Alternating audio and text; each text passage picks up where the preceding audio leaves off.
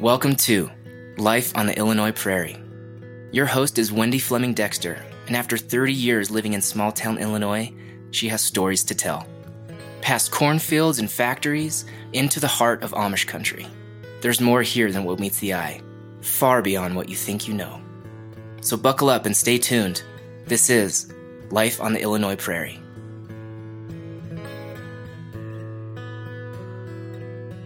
Hi, my name is Wendy Fleming Dexter. I'm your host on Life on the Illinois Prairie. And today, I'm very delighted to have Ed Yoder, a local businessman in our area. This is our one of our other shows about mysteries and misconceptions about the Amish. Ed, would you like to tell a little bit about your history? How you? I know you were born. I understand you were born Amish, not around this area. So, would you like to give a little background on your history? Sure. Yes. So I was born into an Amish family in Jamesport, Missouri, and uh, about the age of 11, we moved to Bloomfield, Iowa, and then uh, I left the Amish. Essentially, ran away at the age of 16 and stayed in that area for about five more years, and then moved to the Arthur, Illinois area. Not as an Amish person, but uh, been in in uh, living in the Amish area in the Arthur area for uh, since that. So uh, that's kind of my history as far as the Amish, my Amish part of it, mm-hmm. I guess. Did you go to school? Did you go to Amish school or did you go to public schools? Yeah, so in uh, in the Missouri, the community in which we lived in Missouri, that was the only option was to go to an Amish school, parochial school. Hmm. The uh, town school would have would have not been acceptable in that community. It was would have been uh, strictly forbidden. Hmm. Um, same way with Bloomfield, Iowa community that was kind of the same way. Uh, however, here in the Arthur, Illinois area, there's there's kind of a mix. Some of the people send their children to the to the town schools, and and uh, most of them, however, would still go to the parochial school. Well, that brings a subject that we've discussed with Wilmer and Otto, different people who've been guests on this show, how different Amish communities can be. And I've not had anyone on who has lived in different communities like that. I know that they're all under the same umbrella of being Amish, but that different communities, we stress how different communities have different regulations, and the deacons and the bishops and everybody can regulate those. Of the three places where you have lived, I know we elim- eliminate Arthur as a I know it's more of a liberal one, but of the other two communities that were more strict, what were some? Can you can you relate some of the other issues other than a choice of school not being an option, but any other things that were stricter in those communities that you remember? Sure. Yeah, and I think that brings up a, a very important point when discussing the Amish I always say there's two words that should not be used when we discuss the Amish, and that's always and never. because just about the time we think that the Amish would never do this or that, I find the exception. There's such a, a wide variety of different ordinances, as you might say, and even within that, it's addressed differently. But as far as to uh, to answer your question, as an example, in Jamesport, Missouri, the farming was done strictly with horses. With a few exceptions, we were allowed to bale hay with a uh, hiring a neighbor with a tractor to come bale our hay for us. We would not have been allowed to own a, a motor driven baler at that time. And then we moved to Bloomfield, Iowa. And in Bloomfield, we were allowed to bale hay, pick corn, and several other several other farming things similar to that, as long as it was horse drawn but powered by an engine, hmm. a motor, or a diesel or gas motor. Um, and then compared to the Arthur area here, where there's some tractor farming kind of, it, I don't think it's officially allowed, but they kind of crowd the fence, so to speak, and certainly no problem whatsoever with having engine driven equipment. They still prefer it to be horse drawn or at least drawn with a uh, steel wheel tractor. Hmm. So there's quite a variety. That's just one example. Many more similar to that. Hmm. I know when you mentioned steel wheels, a friend of mine lives out in Pennsylvania, and she said that's what they predominantly use in the area that she's in.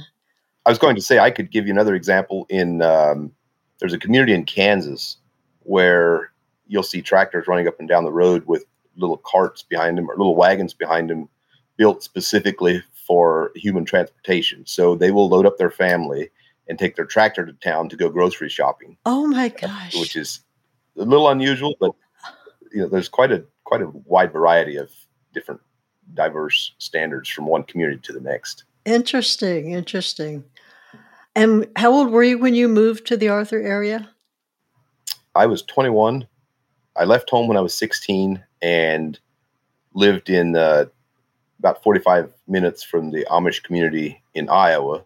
And like a lot of youth, when they discover themselves or discover the world, I had to try the world and, and had a little bit of a rowdy lifestyle.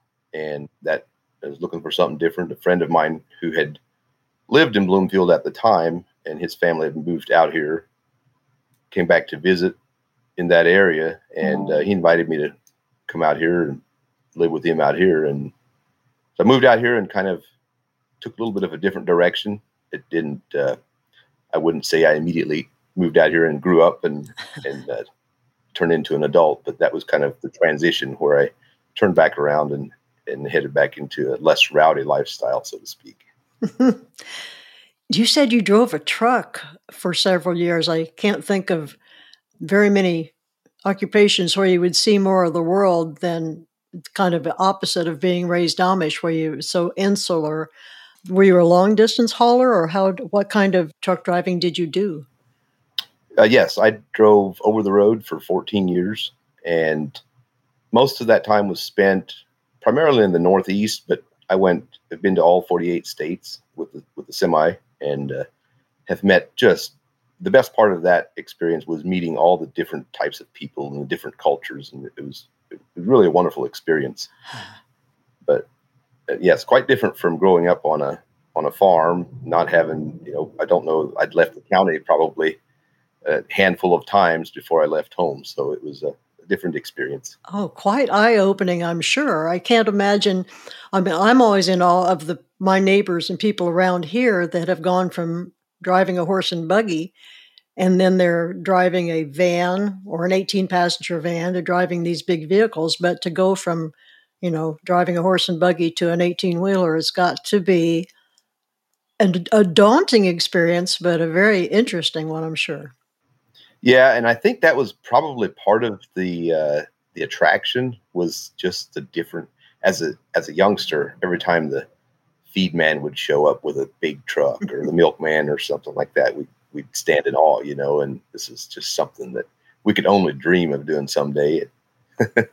I'm sure yeah. that contributed to uh, the urge to little boy growing up, you know, kind of thing, I guess. Yeah, who doesn't who doesn't want to do that when you're a little a little one? So, did you meet your wife in Arthur area or is she from here? Yes, my wife grew up Amish in this area. She's lived here all her life and we met as a lot of young Amish or, or ex Amish or Amish in their Rumspringa stage do. We hmm. met at a at a party at as the Amish around here were known to party quite a bit during that time, and that's how we met. And we uh, got together, and uh, she's my wife. Huh. So she had not joined the Amish church then. She had not joined, been baptized as an adult when you guys met.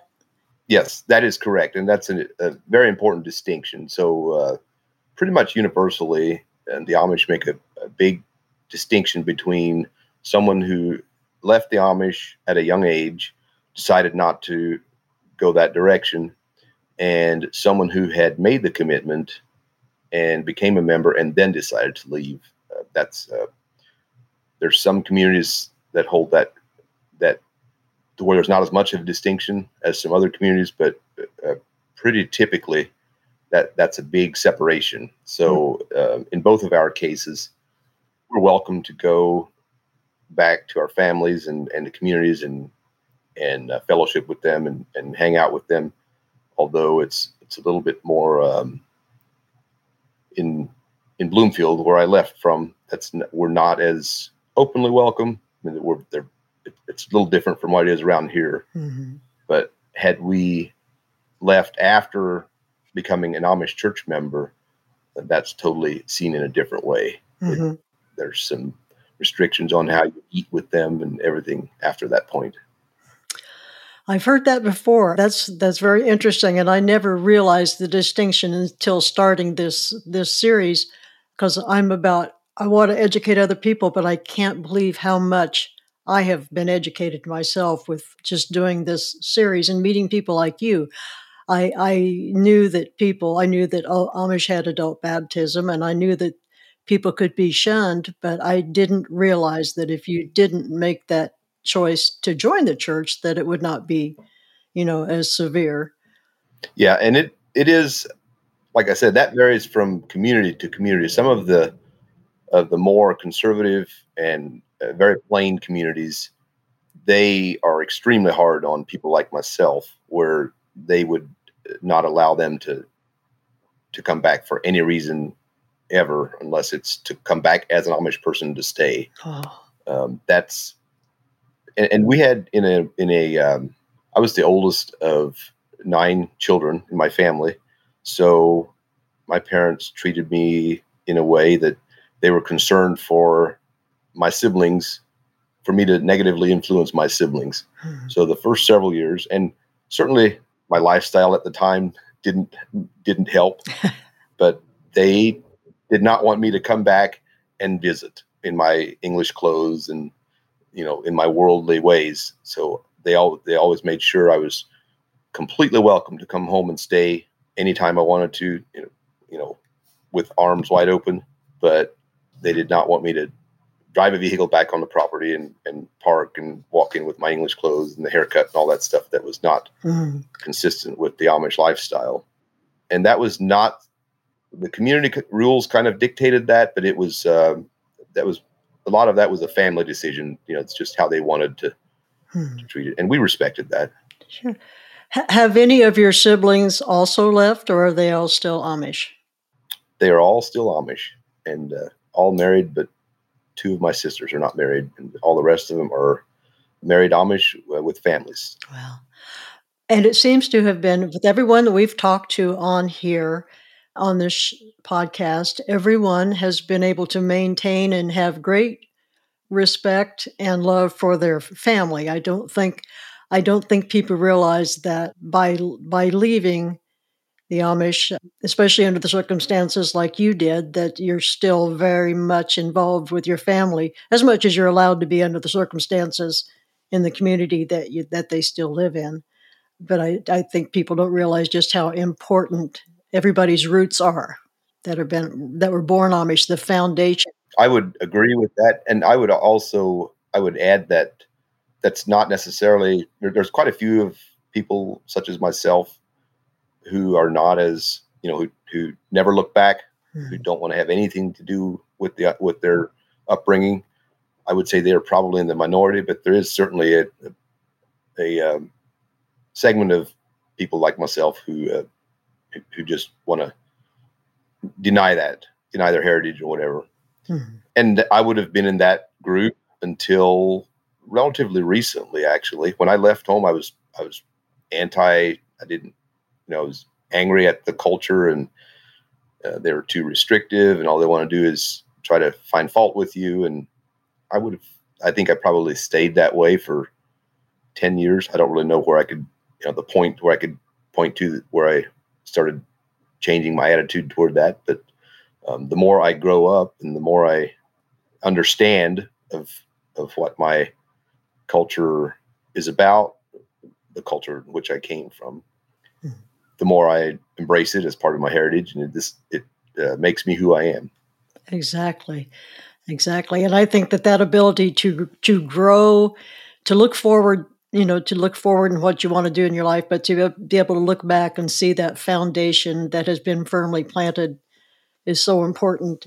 Yeah absolutely. And um, i was going to also throw in there a big difference i have friends who are my age and in similar situations except for the the important distinction of having left after they became church members mm. um, a lot of the people who are somewhat bitter at the, toward the culture and and uh, not as embracing of their heritage are the people who who have been ostracized and shunned mm-hmm. because of that. And it's a, it's a very it's a heartbreaking thing they go through. It's there's a lot of emotional stuff that it's it's really a uh, a social issue. Yeah, and a lot of people have a hard time kind of.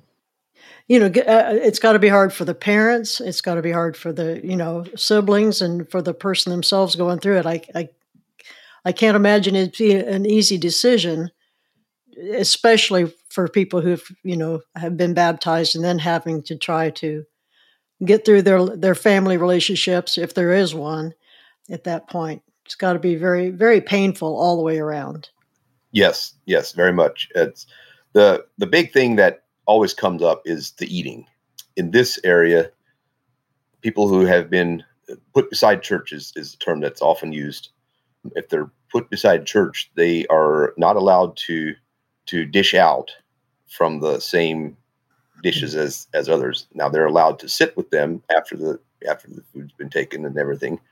In the Bloomfield community, where I came from, someone in that position was not allowed to sit at the same table as as the others. Hmm. So there was no uh, no problem with taking out of the same bowl, but you're not allowed to eat with them at the same table. And those a lot of times, you know, the people who left try to kind of crowd that a little bit, see what they can get away with and then there's big pushback from the other side, and and it, it often ends in you know hurt feelings, and and uh, it's a it's a tough thing to to watch them go through.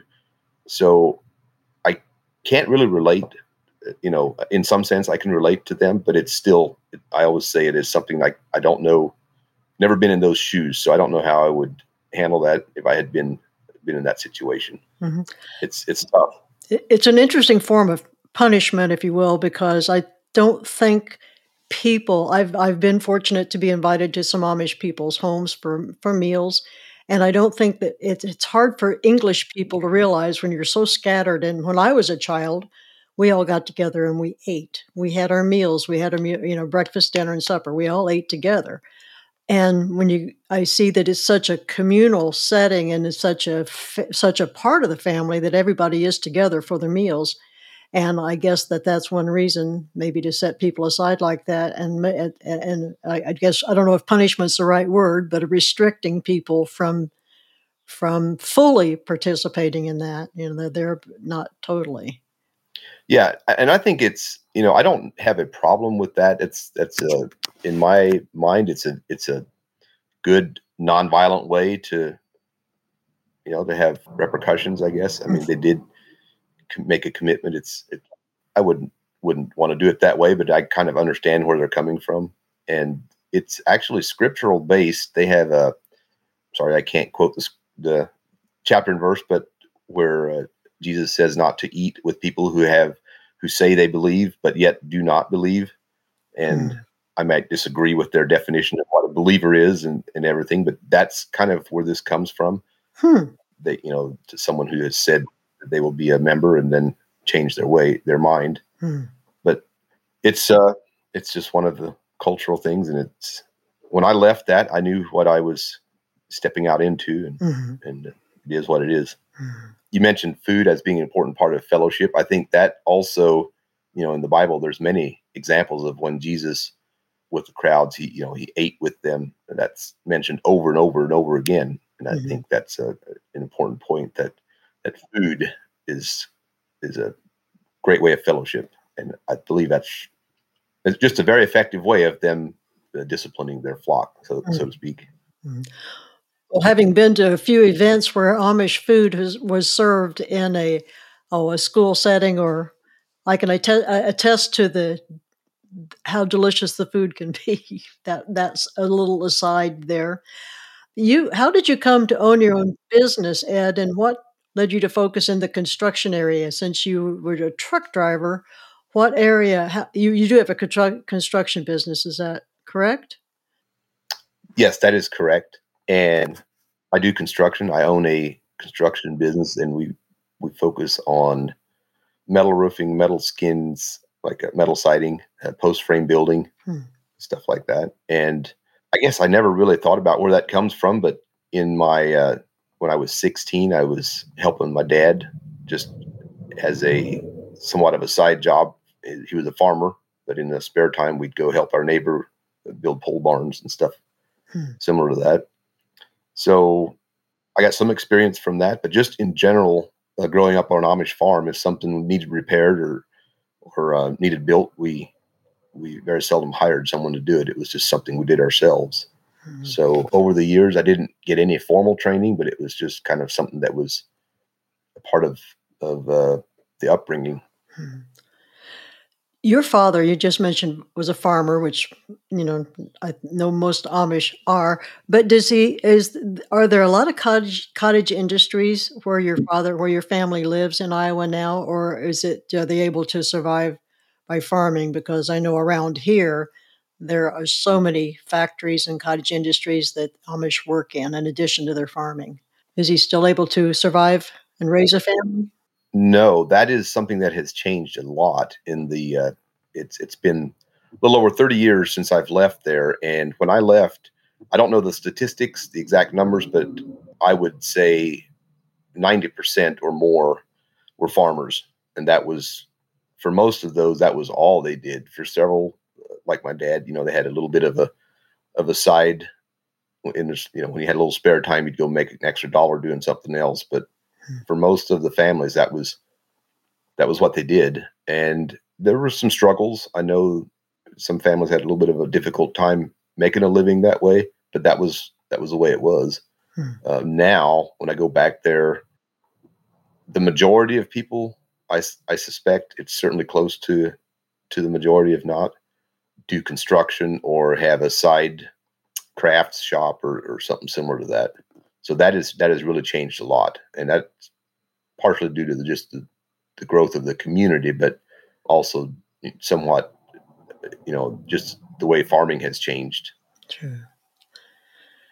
So, what is your involvement? Are you involved with the Illinois Amish Heritage Center? Uh, yes, I am, and that is, you know, 30 years ago when I ran away from home on that Sunday afternoon, and someone would have told me that in in 30 years, I will be involved in a project that uh, tells the story of the Amish and and tries to uh, portray a positive light to the Amish of the Amish to the world. I would have told them they're insane. so uh, that has changed quite a bit over the years. Amazing how your thought process changes. Yeah, some of this is I'm interested in history. You know, history has always kind of been somewhat of a fascinating thing and I guess that's kind of what got me into this. But I also history, you know, in, in many different aspects, I guess. Hmm. But kind of what I got started here several years ago. Uh, my dad had his retirement sale, and the uh, grain binder. I don't know if you're familiar with uh, what an oat binder or a grain binder is, but it's uh, it's what's used to put the oats in bundles so that they can be set up in shocks and then threshed later on that's what at growing up Amish, that is what we did. That's the only way to harvest oats that I knew an Amish person would do. Hmm. And then that item came up on the auction at my dad's retirement auction, and I bought that and brought it out here. And I was looking for a place that I could use that, and I contacted the people at the Illinois Amish Heritage Center and asked them if they would allow me to perhaps display it there. I did not want to sell it because this was, mm. you know, it's been in the family. Sure and then uh, they convinced me to become involved and uh, actually joined the board there, and it's it's a very rewarding project. Oh, I bet it is. I, I, I feel so fortunate to be as close to that as I am, and to have seen it from the inception when and when they I was as you probably were too at Yoder's when they moved the the the Schrock house and the Yoder house. I was watching that from a distance. I don't remember. Uh, I, I, remember when it was going on, I was interested in it, but it wasn't. It was something they were doing. It wasn't uh, something we were doing at that point. And uh, now I wish I would have gotten involved with it a little sooner. Especially the barn. That barn is a, is such an amazing oh. piece of art. Is yes. what I like to refer it as. I, I agree. We were we were at the barn raising event last fall, and I happened to be located right at the end of the vendor's tent. We could watch the progress of what was going on. And it was so amazing to see. And then this year at the sheep to sheep to wool to clothing uh, event, Wilmer said, You need to get inside and see the alpacas. So we did. And uh, to see the craftsmanship, I've mentioned this before, but the craftsmanship of the barn and the blending of the old original barn with the new construction and then those wooden pegs, it just uh, is so exciting. Yes, it is. And it's, we've got a, such a good assortment of people with different different opinions and different inputs on the best way to go forward with this. And uh, one of those is Tom Vance, our historian. He's, you know, very, very tuned in to to the historical accuracy. but as with all projects like this, there's times when there has to be a compromise. You know, to mm. we have to go historical, but but uh, also have to be practical about it. So, mm. and there's such a such a great group of people to work with this. You're very fortunate, definitely, to have Tom. I, I, had asked him earlier when I first started this podcast if he'd be a guest speaking about the Amish, and he said, "I, I am not the person who's knowledgeable about the Amish history and heritage, but he will come on later and speak about the Five Mile House." But I've been fascinated when we go there and the the restoration of those buildings, even down to the the chemical makeup of the paint that was used back when those buildings were were constructed. Sure. Yeah. And I, I don't know. There's different there again. There's the different angles of what the uh, the ultimate goal is for. I think the ultimate goal for this the Heritage Center is to tell the story of the Amish, but um, you know, is that the story of a, of the contemporary Amish? Is it the Amish heritage, which that's kind of you know the, the, the focus here. Mm-hmm. but there's so many different ways you can you can look at this and and what uh, so many different things you can do with it i guess. Mm-hmm. but i guess my my desire is that this can be used to give people an inside view of the amish without having to go you know invade their ha- their homes or whatever sure. uh, without making them an exhibit in themselves. True we were talking about just to get outside of the Amish Heritage Center for just a minute. We had talked about the music of the Amish. The uh, I know that we've discussed that before that there aren't any musical instruments, but when you hear that that to me it's a chanting. I know it's not, but it's just I've heard it at at the little Amish school across the road from me when I used to go to the school programs. There's just such a beauty and haunting sound to that. Can you describe that or describe how those hearing that can take does it take you back to your childhood and those times when when you weren't conflicted? Yes so at the time growing up with that it was just another boring part of being amish that is not nearly as exciting as the the rock and roll and the country music that you'd hear occasionally from a, a car driving by or if you're fortunate enough your your driver would turn on some music for you as you're taking he's taking you to the grocery store or something but but yes after you know coming back i don't know is not really full circle but uh, after growing up a bit and understanding the significance of this because a lot of these the songs that are used in the in the church services come from a, a book that's called the ausbund which is it's believed to be one of the oldest if not the oldest uh, hymn book continuously used in the in the church services hmm. but a lot of those hymns in there were were written by our ancestors uh, during times of persecution, back during the uh, the times of shortly after the Reformation, when Anabaptists were being persecuted by both Protestant and uh, Catholic for their denial of infant baptism. Essentially, is, is, is kind of what was at the root of it. There was some other mm. things at play too, but so kind of the historical significance of it. But when I hear it today, it also takes me back oh, to my childhood and. Uh, for example, a wedding song that I recorded, put it on my YouTube channel when I heard that, I was it, it literally sent goosebumps, you hmm. know, down my arms just for because it, it, took me back to a wedding I was at as a youngster, and I didn't even realize it hmm. until I heard that song again. What hmm. that particular hymn it just signified the end of a wedding. Hmm. the wedding is, is services are about to be over, getting ready to go eat. Hmm. I wonder, I may have heard that if it's common in, in, in weddings. I have been to one one Amish wedding just up the road from me, but um, it's just such a a haunting is just the word that comes to mind when I hear it. I'll I'll be driving around in the evenings sometimes and catch a a, a Sunday night gathering of the youth when they're not playing volleyball or when they're when they're uh, singing, and it's just to drive by and hear that. It's just a very beautiful sound. Yeah, the youth uh, singing is is probably a little bit of a faster tune. So the the church service, the hymns used in the church service are are uh, sung with the slow tunes where there's uh, it can take minutes to go through one line hmm. in the verse of the music, and then uh, the youth singing is typically done with a, a more a faster. It's all a cappella, but a little bit of a faster, more of a, a contemporary style hmm. speed, I guess. It's interesting. I wouldn't have wouldn't have guessed that. That's interesting. So, you will you be attending the? I know they're having a big Hostetler family gathering. David Kent Coy was on last week and spoke about that. Will you be attending that, or you you have Hostetler descent or ancestors? Yes, yes, I I will, and I do. My plans are to attend both days, but we have a, a wedding that's I'm torn between uh, a wedding of a, a fairly close relative of mine and uh, missing some events on a Saturday afternoon. So we'll we'll see how that goes when the time comes. I may have to skip out on one or the other just a little bit. But yes, those are fascinating, fascinating things. I I tell people I'm a consumer of of the uh, genealogy and and all that stuff, but not a contributor. but it's very fascinating to me. And uh, Jacob Hostetler was my sixth great grandfather. So uh, directly descended. Interesting, interesting. I wonder if the, I wonder if they plan on doing any singing at that event since you'll have so many there. Has anybody thought about doing that? I don't know. I'm not involved with the.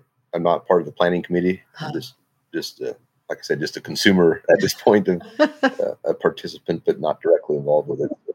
No, I was going to say Jacob Hostetler is a famous figure in history as as uh, basically because of his because of the massacre. And for those who don't know, Jake Hostetler was his family was attacked by the Indians during the French Indian War, and he and two of his sons were taken captive. And that's part of the reason that so many of the Amish people are aware of his of him being in their lineage. But a lot of Amish people are descendant from him, and also uh, quite a few non-Amish as uh, as one of those sons left the Amish at that point, and a lot of a lot of people are descendant from Jacob Hostetler who are not Amish, and have not been for generations. And didn't he establish a whole bunch of churches in this area? Is that true? I mean, is that do I have that information correct, or was it one of his? Yeah, I think so. David David Kent Coy would be a much better person to ask this, but I, I, think it was Christian's descendant, maybe his grandson, I believe, who was a preacher in this area, mm-hmm. if I'm not mistaken. Yeah, that um, and that he would have been, uh, I believe, a Dunkard at the time. He he left the Amish faith. Christian did, yes. one of the sons, and I think that's how that came to be. I see. I see. What do you think is the biggest challenge you would say facing is there, or are there any huge challenges facing the Amish community? I mean, what would you what would you say would be? Yes, I think the the, the big challenge right now is for them to try to back when they were all uh, able to to farm and stay relatively isolated, that was a lot easier for them to to keep their keep their ways. Mm-hmm. But as more of them are getting jobs in other areas, they're having more worldly influences, and it's a little bit more challenging for them to keep their keep their community intact and keep their ways the way it is. As far as a uh, an item or, or whatever, the the smartphone is the single most threatening thing to the Amish culture, I believe, mm-hmm. in our time, and and possibly, uh, you know, ever. I haven't put a lot of thought into that, but that is back when I was a youngster. You, uh, if I wanted to sneak a radio, I had to find a way to hide a, a bulky radio somewhere, and didn't have a, a, lot of opportunities to to use it. Yeah. Same way with a camera. Television wasn't even, you know, wasn't even an option. That was, was just impossible logistically to to try to sneak around with something like that. Right. And now, with a tiny little device, the youth can have access to all of that and and infinitely more mm-hmm. and easily hide it. And it's even accepted this community as, as uh, the youth being able to have that until they become church members. And uh, I, I, think that probably threatens their way of life more than anything else. Hmm. Well, I think the smartphone and social media have, have contributed to a lot of the downfall in society in general, as far as our for being a form of communication and then miscommunication or false information. It's a mixed mixed blessing. It's a double edged sword, if you will. Yes, I agree. And and like all technology, it can be used for a lot of good, but there's always a, a downside to it. There's always some some bad things it can be used for as well. I, I think that could probably be said for for about everything that's ever been invented. True. So, Ed, do you have what do you think is a leading misconception about the Amish in general, or anything you'd like to let people know that about the Amish that they struggle just like the rest of us when it comes to certain things? Yeah, I, there's so many things that are misunderstood. I'm not really sure what the big. I, I guess the, the, probably the most common one I hear is uh, people assume that since I grew up Amish and now left the Amish that I'm totally shut out, totally shunned from the Amish culture. And I think that's a, a pretty big misconception. As we discussed earlier, there's a, a, quite a variety of ways this is addressed, but as a whole, the family ties are still there, even though you know they're they're somewhat strained and held at a distance. For the most part, I think most Amish people are able to to visit their families, you know, go back and visit maybe in in uh, more limited ways or whatever. But it's not as if it's a complete shunning, never never talk to them ever again, and and so on. Hmm. Um, obviously, that changes from one community to the next as well. Mm-hmm. Uh, that's probably the most common one. Hmm. Well, I I so much appreciate you taking the time out of your busy day. I know you're a busy guy, and I uh, I know that our listeners will appreciate your contributions that you've brought to this podcast. And I think this will probably draw this to a close for now. I want to thank the listeners, anybody who's tuned in. We, if you uh, found this podcast interesting, please share with your friends. Please like, subscribe, whatever platform you listen on. And if you'd like to leave a favorable review, I would like that too. And if you uh, have any questions or anything you'd like to have discussed in future episodes of Life on the Illinois Prairie, you could email me at Wendex, W E N D E X, at L O T I P gmail.com. Thank you for uh, joining us this week. And thank you, Ed Yoder, for being our guest. We appreciate you very much. We hope to see you all again. Yes, thank you very much for having me. And I appreciate you uh, telling the story of the Amish people. I still I still consider them my people even though I'm not a part of that culture at this time, and uh, still very much uh, proud of my heritage, or at least thankful for, for, the way I was raised. And thank you for, for telling our story. Thank you, Ed, for being here.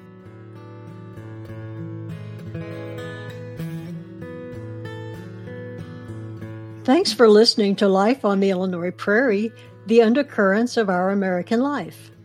If you haven't yet, Go ahead and subscribe to Life on the Illinois Prairie wherever you get your podcast. Stay tuned for more stories, interviews, and updates. I'm your host, Wendy Fleming Dexter. Until next time.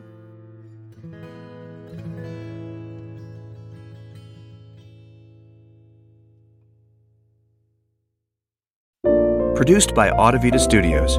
Connect your voice to the world.